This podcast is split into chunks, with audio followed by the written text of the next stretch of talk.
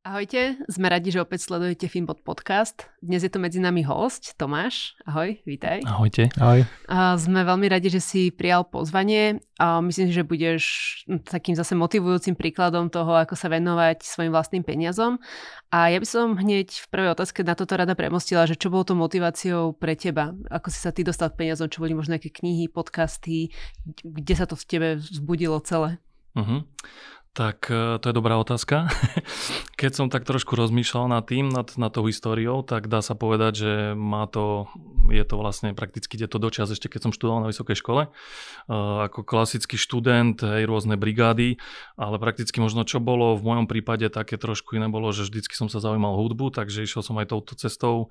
Na výške som išiel vlastne na interakoch, spravil som primáčky do rádia, internát rozhlasové štúdio, tam som sa vlastne spoznal s ľuďmi z fachu, no a robil som DJ, takže som sa dostal postupne hrávať do nejakých klubov, no a toto dá sa povedať, že mi začal generovať taký, dá sa povedať, prvý príjem. Mm-hmm. A mhm. ten prvý príjem potom som rozmýšľal, že čo s ním, že už asi mať nejaký sporiaci účet, čo bol vtedy, dá sa povedať, taký basic, taký základ, terminovaný vklad, že čo s tým ďalej, lebo to boli tie také základné nástroje, takže tak som sa dostal ku tomu a začal som tak viacej nad tým premyšľať, že čo by sa dalo s tými nadobudnými peniazmi spraviť. A viedli ťa k tomu napríklad aj rodičia, alebo si si hľadal informácie sám potom niekde v knihách, podcastoch? E, rodičia určite. Dá sa povedať, že prakticky e, môj oco bol tak nastavený, že on nemal žiadnu požičku, nikdy iba tú mladomanželskú za vtedy minulého režimu a prakticky dostal nejaké peniaze, čo mu požičali rodičia na stavbu svojho domu, ale potom už vždycky, keď sme, ja neviem, chceli ísť na nejakú dovolenku, tak povedal, že na dovolenku pôjdeme až keď si našetríme, že kým nebudeme našetrené, tak budeme koncept. doma. tak eh, budeme doma a prakticky tak aj bolo. No a tak dá sa povedať, že aj ja som bol tak nastavený od detstva, respektíve potom už v puberte, že nemal som asi také nejaké výstrelky, že by som mal potrebu kupovať si stále nejaké nové veci, hej, značkové a podobne, akože bol som spokojný s tým, čo mám, no a tak sa to asi potom nejako prejavilo aj do budúcna. A pamätáš si aj, že na čo si potom využíval tie peniaze, ktoré si zarobil, že nejaké akože šetriace účty, nejaká rezerva, ale že patril si k tej ja si trúfnem povedať, že väčšine ľudí, ktorí tie prvé zarobené peniaze snažia sa s nimi nejako špekulovať, zhodnotiť ich, znásobiť, všetci chceme byť mladí a bohatí. Prešiel si si aj ty touto cestou? Určite, určite, že pozeral som vtedy, bola taká vlna, hej, tie komodity, mal som aj takého spolujúceho na interakoch, že Každý či nejdeme, a, či nejdeme, ja neviem, do zlata, do striebra, do platiny a do týchto vecí. Takže už vtedy tak som sa chcel akože pričuchnúci ku týmto veciam, ale akože našťastie ma to nejako tak obišlo, že nemal som potom tú skúsenosť, ale skôr tie peniaze som investoval, dá sa povedať, že do seba.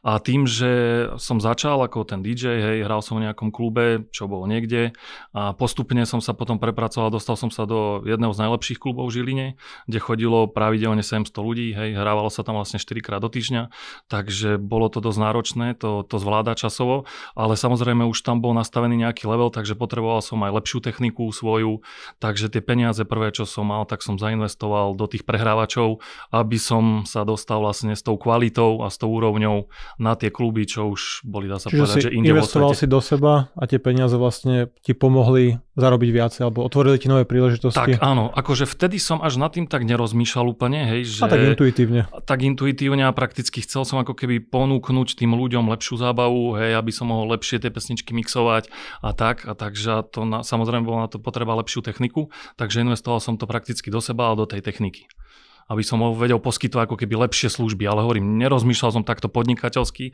vtedy nad tým. Neprepočítaval lebo... si to na výnosy, že nie. koľko percent sa nie, zhodnotili. Nie, nie. A... Len som proste videl, že fíha, no že dobre, tak OK, že ide to celkom fajn.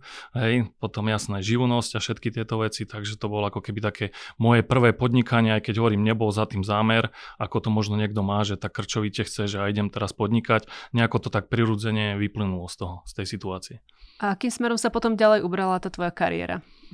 To je, to je tiež dobrá otázka, pretože som sa ocitol na raz cesti. A vlastne končil som vtedy vysokú školu, inžinierské štúdium, no a mal som rozbehnutú, dá sa povedať, túto dj kariéru. A teraz stál som pred tou kryžovatkou, že či budem pokračovať ďalej s tým DJovaním, alebo chodil som 5 rokov na výšku, študoval som vlastne výrobný manažment na strojárení na Žilinskej univerzite No a nechcel som to ako keby zahodiť, hej, lebo potom som si povedal, že na čo som chodil teda na tú výšku, že mohol som, no ale človek nikdy nevie, hej, že dopredu ako sa niektoré veci vyvinú. Takže uh, rozhodol som sa, že budem ďalej, že budem pokračovať, že pôjdem teda na interné doktoránske, lebo bola tam jedna taká téma, ktorú dá sa povedať, že robím aj teraz.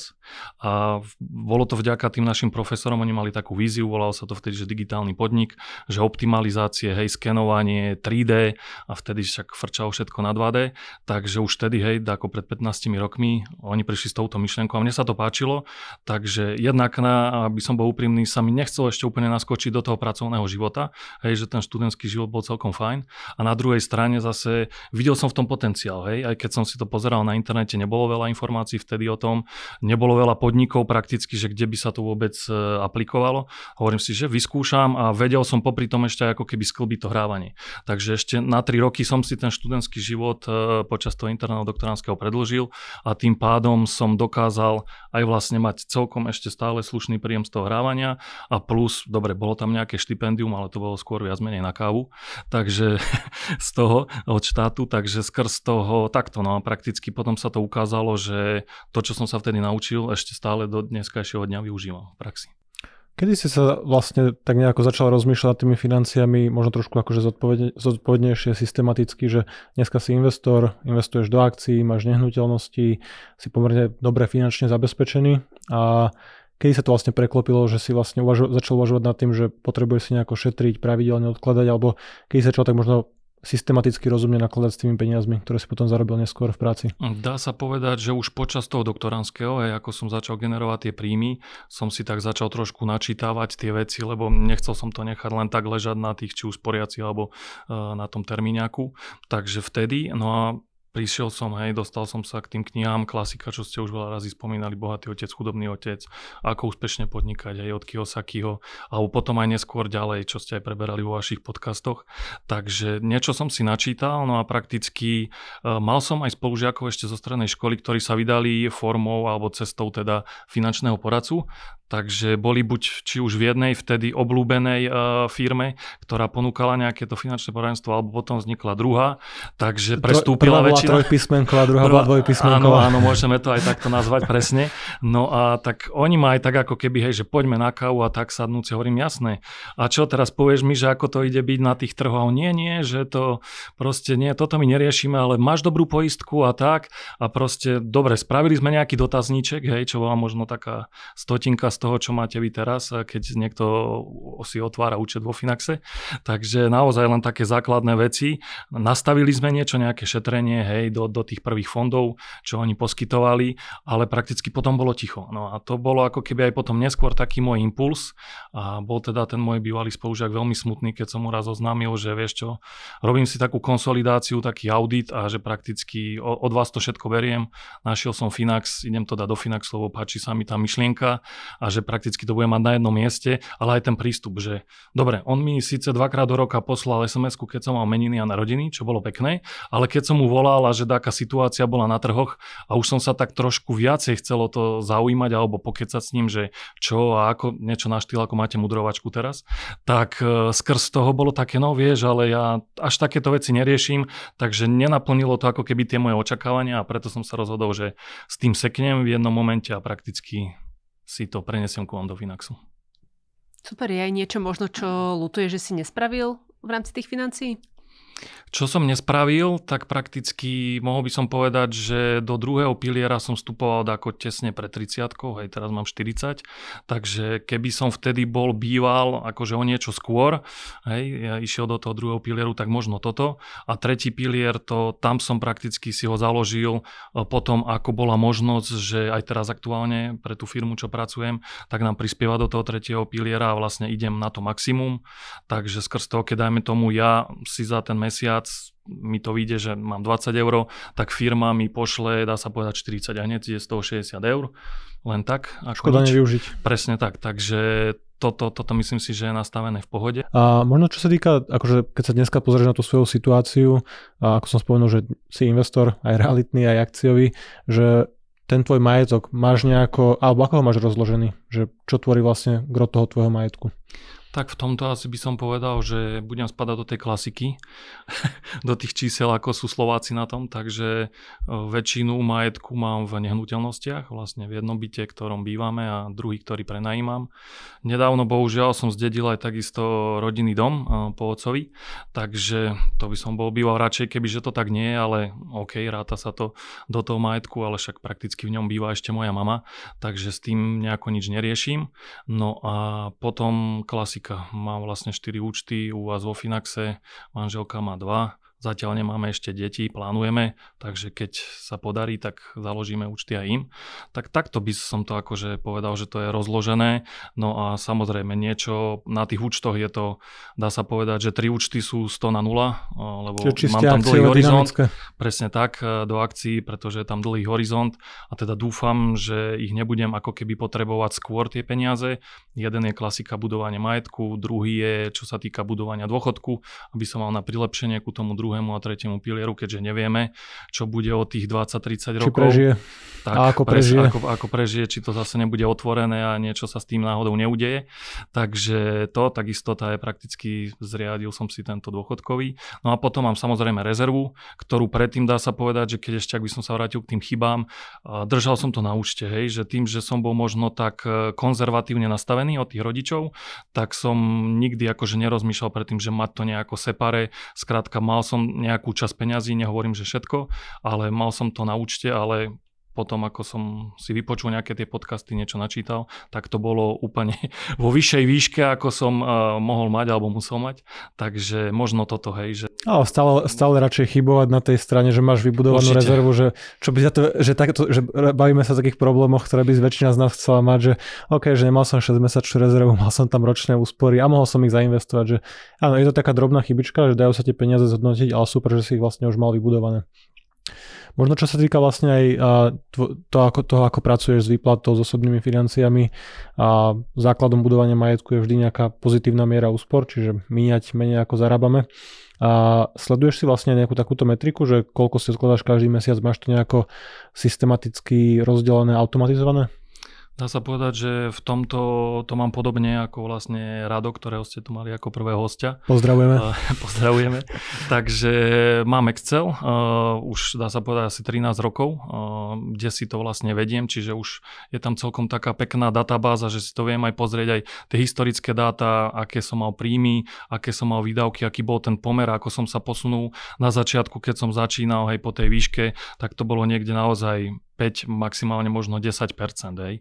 A teraz e, som, dá sa povedať, že na tých 30% s tým, že Finbot appka mi ukazuje 40%, ale hovorím, je to určite pokrivené tým, lebo mám nastavený pravidelný príkaz, alebo teda príkazy na tie účty a takisto ako aj vlastne Rado o tom rozprával, keďže robím v korporáte, tak aj my máme presný termín, hej, 14 a vždycky 14. viem, že mi príde výplata a hneď dá sa povedať, že 16. plus minus, ak to padne na víkend, mám nastavené trvalé príkazy, čo mi peniaze odídu do Finaxu. Tým pádom si to ako keby odfajknem, mám to čeknuté, že je to splnené a už potom z toho zvýšku na ostatné tie klasické veci, na bývanie, na potraviny, a neviem, na dopravu, Takže mám to takto nastavené, ale hovorím, mám to, mám to v Exceli, plus ako vlastne prišla tá možnosť, že ste spravili toho Fimbota, som sa prihlásil veľmi rád a do toho beta testovania, takže od začiatku dá sa povedať, že to testujem a takisto používam aj toho Fimbota. Ale tam je to, ako si už aj spomínal, na pár klikov môžem to potvrdiť, keďže prakticky každý týždeň sa tam aspoň raz, dvakrát nakúknem a si to vlastne zaradím do tie transakcie do tých kategórií, ale akože ten starý zlatý Excel, hej, že kde to mám, už som si to dá sa povedať tak vyšperkoval tie kategórie, hej, lebo dakedy toto bolo to, čo mi veľmi chýbalo, hej, že keď som mal bankový účet a teraz som si pozrel a hovorím, že teraz by mi to chcelo tak, že dať si to do nejakých kategórií, hej, že toto som, zistiť, presne, že... že toto som minul, neviem, na naftu, toto na jedlo, toto na bývanie, spraviť si tú kategorizáciu, ale to tam dlhú dobu nebolo. Takže dá sa povedať, že ja som si to sám spravil do Excelu, kde som si to vlastne pekne rozdelil kde začínam vždycky hypotéky, potom to, čo platím správcovi, potom dá sa povedať elektrika, predtým som mal aj plyn, teraz už máme len elektriku, e, čo sa týka stráva, doprava a potom nejaké iné výdavky, plus ešte mám akože špeciálne nejaké že extra výdavky, ktoré sa dá sa povedať, že vyskytnú v čase, ako nedávno sme boli na oslave Bratrancovej 30 takže tiež e, táto okruhlina sa neoslavuje každý rok, takže skrz toho mám aj takúto kategóriu pre také špeciálne veci. A v rámci týchto kategórií je možno nejaká, kde máš pocit, že míňaš viacej ako bežne ľudia zvyknú, alebo naopak, že v nej výrazne viacej šetríš? Tak čo sa týka míňania, tak snažím sa ísť takou zlatou strednou cestou, hej, že ako keby nezabúdam, ako to bolo takedy na intráko, hej, kedy boli špagety na rôzny spôsob. Boli to pekné časy, ale človek sa chce vlastne počase posunúť ďalej, takže snažím sa držať takého zlatého stredu. No a možno čo sa týka akože, kde míňam viacej, Možno, možno niekedy akože na takú tú dovolenku, to je tiež taká téma, hej, že čo ste tu už viacej razy spomínali a tam som trošku možno ináč nastavený, takže ak budeme vlastne potom sa o tom rozprávať, tak o tých dovolenkách, tak tam možno by som povedal, že tam si zase ako keby, že doprajem, hej, že nechodím každý rok na tú dovolenku, ale možno zase niečo si našetrím a potom dá možno viacej peňazí, o čo si ako by možno dal niekto z toho priemeru, ale hovorím, je to raz za čas, takže idem tou cestou, že si doprajem raz za čas. No. A aké sú možno tvoje nejaké plány do budúcna, čo týka akože celkovo života alebo finančného života, že máš celkom dobre rozohranú tú hru, a aj čo sa týka vlastne investovania do akcií, máš nejakú investičnú nehnuteľnosť, ktorú prenajímaš a plánujete možno deti v rodine, že čo je vlastne takým tým hnacím motorom, prečo vlastne ten majetok buduješ, alebo ako by si ho chcel neskôr využiť, že, že je tam niečo, čo si chceš možno kúpiť, alebo nejako zmeniť spôsob života, prípadne možno pozeráš sa po nejakom predčasnom dôchodku alebo finančnej slobode, alebo pri tej miere úspor, ktorú máš, a vlastne aj ten majetok, ako máš dneska rozložený, plus nejaké dedictvo, nejaké nehnuteľnosti, že asi relatívne rýchlo by si sa vedel dostať do momentu, kedy ten príjem pasívny by ti vlastne stačil na, tie, na pokrytie výdavkov, alebo že ako sa na to pozeráš ty, alebo rodina? Uh-huh. Tak uh, prakticky uh, ten cieľ bol uh, vždycky vybudovať nejaký ten majetok, taký, ktorý by mi dával možnosť, potom už keď budem starší, možno kúpiť si nejaké veci, ale nehovorím zase, že by som si ich musel kúpiť, hej. Takže skrz toho mať len tú možnosť, hej, lebo ten pocit je fajn, hej, že keď vieš, že máš dostatok tých peňazí a teraz takisto takisto nikdy nevieš, čo sa môže stať. Hej, človek, keď je starší, môže mať nejaké zdravotné problémy, bude potrebovať veľa napríklad peňazí na nejakú možno špeciálnu zdravotnú starostlivosť. Alebo kvalitnejšiu ako tu Presne tak, v alebo, tak, áno, lebo však zrovna aj teraz s kolenom mám trošku problém a bol som u ortopéda, keď mi povedal, že mi dá nejakú inekciu a že budem doplácať 80 eur, tak mi až taký otáznik vyskočil, že Dobre, ale platíme štátu aj. A teraz a, ešte aj a, tak a musia ľudia doplácať, tak buď to správame, že to bude ako v Amerike, že si všetko budeme platiť a potom s tým budeme OK, alebo tak keď za niečo platíme, tak potom by tie doplatky asi mali byť nejaké nižšie, ak, ak vôbec. Takže to, ale hovorím, takže vybudovanie nejakého toho majetku, aby som zabezpečil nielen dá sa povedať, že tú rodinu, ale teda aj tie deti. Aktuálne zatiaľ ešte tie deti nemáme, ale plánujeme, takže skrz toho aj to moje rozmýšľanie išlo týmto smerom aj s tým nájomným bytom, že ak by sa nám podarilo, že by sme mali dve deti, tak môj taký plán bol kúpiť si dva dvojizbové byty v Žiline, ktoré by som mohol prenajímať a dajme tomu tých 20 rokov a oni keď by mali 20 rokov, tak potom by dostal každý z nich ten jeden byt a či už by tam bývali, alebo by sme to predali a mali by z toho peniaze, zlikvidnili by sme to ako na štart do života, tam už tie možnosti sú samozrejme viaceré, ale toto ako keby bol taký ten môj uh, prvotný plán. Samozrejme prišla korona, hej, jedna vec a potom takisto teraz nedávno nárast úrokových sadzieb, takže trošku som musel ako keby tie moje sny a ciele prehodnotiť, takže podarilo sa mi len jeden ten dvojizbák a z toho druhého zatiaľ uvidíme. To je také otázne, keďže narastli úrokové sadzby a tá matematika už nevychádza tak, ako keď už boli už úroky už 0,9. Už ten príjem z prenajmu jednak nepokrie vlastne celú tú režiu, akože splátku hypotéky, náklady, alebo nebude aj nejaký zisk, a hlavne keď to človek daní. A, a samozrejme aj ťažšie nakupovať tie nehnuteľnosti pri, pri týchto sadzbách, všetkých obmedzeniach, či už na vek, ktoré MBS zaviedla, po 40 sa vlastne znižuje tá celková suma, ktorú banka požičiava, to, ten násobok vlastne ročných príjmov a je to už ťažšie. A keď vlastne spomíname tú prácu s dlhom, alebo teda tie a, hypotéky, a, ty osobne to vidíš tak, že dlh je niečo pozitívne, alebo závisí to od nejakého využitia, alebo vyzerá, že celkom efektívne si s ním pracoval doteraz v čase nízkych úrokových sadzieb minimálne? Tak asi by som povedal, že možno tak šťastie praje pripraveným a človek musí byť aj tak nastavený a to myslím si, že ste tiež veľa razy spomínali, že ten človek musí byť s tým v pohode, hej, že teraz zoberiem si tú hypotéku, nie je to malý peniaz, aj väčšinou okolo 100 tisíc, keď sa to hýbe plus minus. No, takže... keď by v Bratislave sa dalo niečo kúpiť za 100 tisíc. áno, vlastne áno, ja mám trošku tú, tú optiku nastavenú Také na, tú, na tú žilinu. Dve a... väčšie garáže. tak, tak ešte tu na ešte aj viacej samozrejme samozrejme. Takže, ale nie každý je úplne s tým stotožnený a dá sa povedať, že aj ja som takedy bol nastavený tým, že od tých rodičov tak konzervatívnejšie, ale potom naštudoval som si nejaké veci, pozrel som podcasty, e, vypočul som si nejaké veci, hej, počítal blogy a skrz toho som tak, ale tak veď vyskúšam to, hej, že predsa tá matematika, ako si to ty vždycky hovoril, hej, že matematicky to vychádza a vyskúšam a uvidím, že či s tým budem OK a či budem v pohode spávať vyskúšal som, bolo to v pohode, tak som to potom ako keby zase po nejakom čase sa snažil posunúť trošku na, na iný level. Ja tam takú špekulatívnu otázku, že keď si predstavil takého priemerného Slovaka, povedzme s priemerným príjmom, myslíš si, že ešte stále na Slovensku si vie vybudovať aspoň čiastočne majetok, možno ako máš ty? Ako by si mu poradil, aby sa dostal k takému majetku? Uh-huh. Ja si myslím, že určite, že v tomto by som bol pozitívny, alebo teda vždycky sa snažím aj byť takto nastavený, že pozitívne mysliaci, lebo veľa to spraví v živote, aj v osobnom, aj firemnom, alebo pracovnom, takže určite to ide. No a povedal by som, že asi možno takú domácu úlohu, ako som si vtedy pred zhruba 13-15 rokmi spravil ja, pozrieť sa na tie svoje výdavky, hej, lebo keď chceme niečo zlepšiť, to zase využijem niečo z mojej práce, musíme to vedieť nejako odmerať. Takže ako vieš, že ako to zlepšíš, keď nevieš, aký máš stav. Takže spraviť si možno nejaký taký audit tých svojich osobných financií, pozrieť sa, že na čo ten človek míňa a podľa toho sa potom dá pozrieť, že dobre, či už používame paretové pravidlo, ktoré ste tiež už, eh, my ho používame tiež v robote veľmi veľa, eh, spomenuli, alebo proste nejakú inú metódu, pozrieť sa, že túto míňam najviac, viem to nejako okresať, lebo asi na to bývanie to sa nejako nezmení, hej, hypotéka je tam fixná, takisto, čo sa platí poplatky správcovi, to sa nemení, možno tak ešte zvyšuje.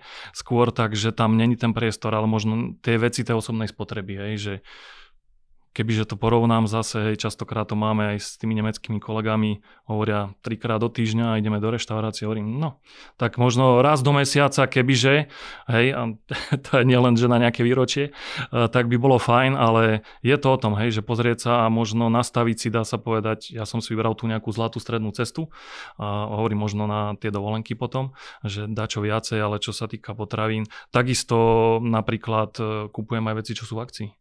Hej, zase niekto sa z toho smeje, že možno iba dôchodci, hej, alebo sú na to odkázaní, ale prečo, hej, keď zase človek si to dá na ročnej báze, tak dokáže vlastne potom sume sumárum z toho ušetriť celkom zaujímavé peniaze. Ale ty si napríklad veľa zapracovala aj na tom svojom príjme v rámci tej kariéry, nie? Aj tam si sa veľa vyvinul. To bolo tam možno ešte... To bolo určite, ale hovorím, toto je určite ako keby jedna tá časť, mm-hmm. lebo môže sa človek snažiť a nie vždycky, neviem ako to povedať, možno hviezdy sú mu, sú mu naklonené na to, aby sa dokázal ako v tej práci posunúť. Ak to nejde, možno treba ju zmeniť, hej, ak to, ak to brzdí, ako som mal ja taký prípad mojej predošla alebo prvej práci, hej, že ten môj šéf pôvodný som už vždycky deklaroval, že ja by som sa rád niekde posunul, že rád by som si to vyskúšal, ako je to viesť nejaký tým ľudí, lebo každý hovorí, že je to najťažšia práca s tými ľuďmi. Akože je to ťažká práca určite, ale chcel som si to vyskúšať. Takže treba sa možno aj na toto pozrieť, že aká je tá situácia v práci a čo je akože pre mňa, dalo by som povedať, že alfa omega je to robiť prácu, ktorá vás baví. Mm. Lebo ja som mal v tomto šťastie a tým, že ako som hovoril, že na tom doktoránskom som študoval ten digitálny podnik, tie optimalizácie a teraz stále to robím, tak prakticky je to niečo, s čím žijem. Takže neberem to ráno, že musím stávať do práce, proste ja sa na to teším. Viem, že mám tam tým skvelých mladých šikovných ľudí a prakticky už teraz počas, ako som sa posunul, dostal som možnosť možnosť, že tých ľudí môžem naberať do toho týmu. Takže snažím sa práve že hľadať aj takých, čo dajme tomu išli do zahraničia, aby získali uh, tie skúsenosti a dať im ten priestor, aby vlastne mohli aj tu na, na Slovensku zarobiť tie slušné peniaze a mohli sa vrátiť domov, kde nie sú ďaleko od svojej rodiny a skrátka fungovať tu na a zarobiť slušné peniaze. Dobre, možno, alebo teda určite nie také ako v Nemecku alebo niekde inde v zahraničí, ale stále si myslím, že na ten pomer, že keď človek míňa rozumne, tak si vie potom z toho aj ušetriť. Mne sa veľmi páči tá tvoja cesta, ako si vlastne popísal, že je to príklad, ktorý môže nasledovať veľa ľudí, že v podstate splnil si všetky tie základné predpoklady preto, aby si bol finančne zabezpečený, úspešný alebo neskôr samozrejme bohatý, akokoľvek sa na to pozeráme, či už to je nejaké číslo v absolútnom vyjadrení alebo nie. V podstate máš dokonalý prehľad nad svojou spotrebou, alebo veľmi dobre vieš, koľko zarábaš, koľko míňaš. Tam je vidieť to tvoje inžinierské zameranie, že uh, málo kto si buduje 10 rokov Excel, ako možno my, ktorí tu sedíme, že uh, ľudia, ktorí sa nechcú ísť takto veľmi do hĺbky, presne môžu použiť tú apku, môžu získať ten prehľad. Čiže vieš, koľko míňaš, vieš, koľko investuješ, a využil si príležitosti, ktoré sa ti naskytli, efektívne si pracoval s dlhom, ale nie tak, aby si sa na ňom popálil, že ten aktuálny nárast úrokových sadzieb alebo teda splátok tých hypoték je nepríjemný, ale aj vďaka tej vysokej miere úspor, dobrej rezerve, uprataným financiám pre teba zvládnutelný že nenašli sme tam nejaké skratky, že nie je tam nejaká mágia, že teraz úspešne si nakúpil nejaký kryptoprojekt a nejakú opicu digitálnu a predal za milión, že je to, že to, čo si dosiahol, je vlastne výsledok možno 10, 15, 20 ročnej práce na sebe, na príjme, na tej výdavkovej strane a vlastne na tej efektívnej práci s peniazmi. Dá sa povedať, že ešte v tých začiatkoch možno taká situácia, čo sa mi teraz vybavila, že keď som, však tie som s Finaxom, že idem to vyskúšať, a mal som vtedy založený prvý účet a teda iba jediný, tak potreboval som peniaze. Ja som si vtedy myslel, že dobre, však veď dám si akože jeden, bude to budovanie majetku, ale zároveň to bude ako keby pre mňa aj nejaká rezerva, že keď budem potrebovať nejaké peniaze, že na čo si budem otvárať nejaký druhý účet, hej, ďalší, skrátka, že budem to mať ako keby na tej jednej kope a odtiaľ si potom zoberiem, tak raz sa tak stalo, keď som akože riešil práve ten investičný byt, že potreboval som peniaze na zariadenie toho bytu, tak som si akože odobral z toho účtu budovanie majetku, z toho prvého, ale bolo to v čase, kedy sa mi podarilo e, vychytať práve že nejaký pík, hej, a keď som to odpredal, tak zrazu ešte som pozerám a mal som výkonnosť, hej, alebo zhodnotenie 40% na tom účte. Hovorím si, že fíha, tak akože toto sú také tie lákadlá, také tie momenty, ale ja jasné, bolo to iba nejaké šťastie v tom danom momente, že teraz určite by som e, neodporúčal, ani ja už potom samozrejme sa mi to nepodarilo, keď som zase nejaký iný raz potreboval nejaké peniaze. Takže bolo to ako keby len raz, ale to je to, čo ste aj vy hovorili, hej, že a je to také veľmi lákavé, že to dodá tomu človeku krídla, by som povedal, hej, že potom si myslí, ja, tak teraz sa mi to vydarilo, hej, už som nejaký borec a idem to vyskúšať aj ďalší raz, ale už to tak pozitívne dopadnúť nemusí, takže. Daj nám vedieť, keď budeš najbližšie vyberať, že keď je ten najbližší pik. Ale stále akože aj tie peniaze, ktoré si vybral, si vlastne vymenil jedno aktívum za druhé. Vlastne vybral si z nejakého akciového portfólia, ale nešlo to na spotrebu, nešlo to na nové drahé auto, ktoré alebo na nejakú drahú úžasnú dovolenku, ktorú, kde by si zahviezdil na Instagrame. A stále si to vlastne premenil na nejakú akože investičnú nehnuteľnosť, na iný typ aktíva, na niečo, čo v čase lacných peňazí, nízkych úrokov a sa dokázalo pekne uživiť, bol tam nejaký zaujímavý potenciál, čiže stále to bolo vlastne nejaké preskupenie majetku, že nešlo to do spotreby. Ja mám ešte takú jednu poslednú na záver otázku, že máš aj ty, keď už si sám dobre finančne zabezpečený, nejaký veľký finančný cieľ, sen, také, že čo by si si raz chcel splniť s tými peniazmi? Tak áno, dá sa povedať, že tých snov by možno mohlo byť viacej. Bavili sme sa tu pred natáčaním o nejakom tom peknom parše, ale to ide tak trošku... Strojár sa nezaprie.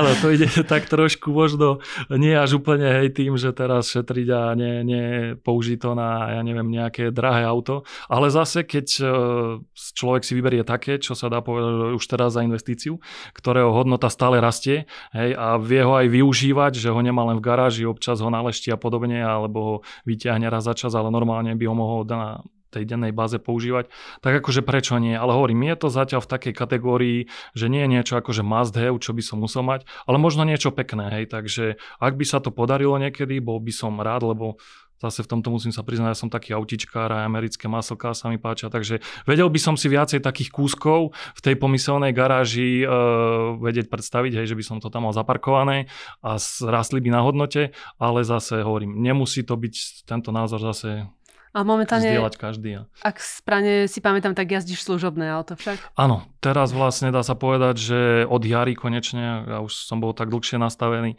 môjmu bývalému šéfovi som to stále obuchávalo hlavu, že čo mám preto spraviť, aby som mohol dostať to služobné auto, aby práve, lebo však na tú dopravu človek míňa takisto veľa, keď ešte nie sú možnosti, hej, že ja neviem, nejaké dobre spojená verejnú dopravu a podobne, alebo nejaké šerovanie, aj to sme s kolegami takisto riešili, že jeden deň zobral kolega auto, zobral nás dvoch, ďalší deň som zobral ja, potom ten tretí, takto sme sa potočili, takže skrz toho určite toto je ako keby ďalšia tá možnosť, kde človek si vie ako keby trošku ponížiť tieto výdavky na tú dopravu tým, že dostane možnosť toho služobného auta. Mne sa ten koncept veľmi páči, že máš vlastne veľký sen, ale nerobil si to, že by si teraz kúpil to auto nejaký veľký dlh ale proste najprv si buduješ ten majetok a potom ten majetok má slúžiť presne na to, aby si tie peniaze užívala a ak je tým snom práve nejaké Porsche, tak prečo nie? Je to asi motivujúcejšie ako šetriť na nejakú peknú paličku na 80 na dôchodok, že, že či už si ho kúpiš alebo nie, možno si ho prenajmeš na víkendy, pôjdeš si pojazdiť nejaké priesmyky alebo čokoľvek, že, ale je to také niečo pekné, že na čo sa dá pozerať do budúcna, že možno pre tie peniaze nebudeš mať také využitie v iných oblastiach, deťom možno budete vedieť pomôcť nejako jednoducho a prípadne nehnuteľnosti stupnú, možno sa ti podarí načasovať dobre zase predaj, tak ako akciového portfólia a zostane tam priestor na také, takéto pekné autičko.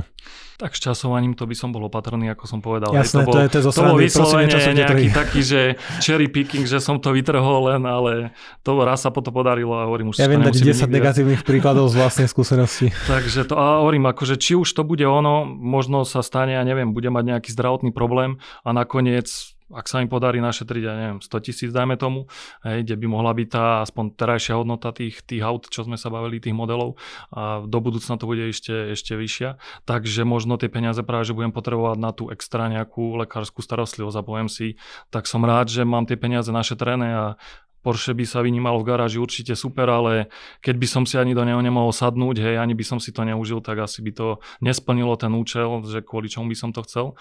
Takže skrz toho môže sa stať hocičo. Takže vždy to beriem, ako možno ako ty si raz tiež spomínal v rámci toho Fire, že tá nezávislosť finančná, hej, ale iba tá prvá polovica, lebo tým, že ja mám to šťastie, že robím to, čo ma baví, tak určite nechcem ísť do dôchodku predčasne. A ak teda budem stále môcť, za zdravie mi to umožní, robiť to, čo robím, hej, a podporovať, dá sa povedať, tých mladých ľudí a ten tým sa nám bude rozrastať, tak určite chcem im dávať tú príležitosť, aby mohli takisto ísť si za tými svojimi snami a nemuseli kvôli svojim snom odchádzať niekde do zahraničia, aj keď je to super, bol som takisto, aj Erasmus odporúčam, kto nebol chyba. takže skrz toho a potom sa vrátia naspäť a vedia tu zúročiť tie skúsenosti. Takže to aj nedávno som bol na jednom fore Productivity, kde som sa stretol so Žiliny s Jurom Fehervárim a tak sme sa bavili spolu a je to presne niečo, že čo by som aj ja v tomto smere chcel robiť, ako som spomínal, hej, že možno v budúcnosti, keď už tie peniaze budú, tak možno určite budú nejaké šikovné startupy, možno podporiť tie startupy hej, z toho majetku, takže len to nechá tak ležať na účte, hej, ako s časťou majetku určite by som možno potom týmto smerom takto rozmýšľal, ale uvidíme, že čo čas prinesie. Super. Myslím, že to je pekné ukončenie podcastu. Tak ešte raz ti veľmi pekne ďakujeme, že si prišiel a pozvánka stále platí aj pre vás. Ak aj vy máte príbeh, ktorý by ste chceli, s ktorým by ste sa chceli podeliť, tak vás tu veľmi radi privítame a budeme sa zase tešiť na ďalšie, ďalší diel podcastu. Ahojte. Ahojte. Ďakujem pekne za pozvanie, ahojte.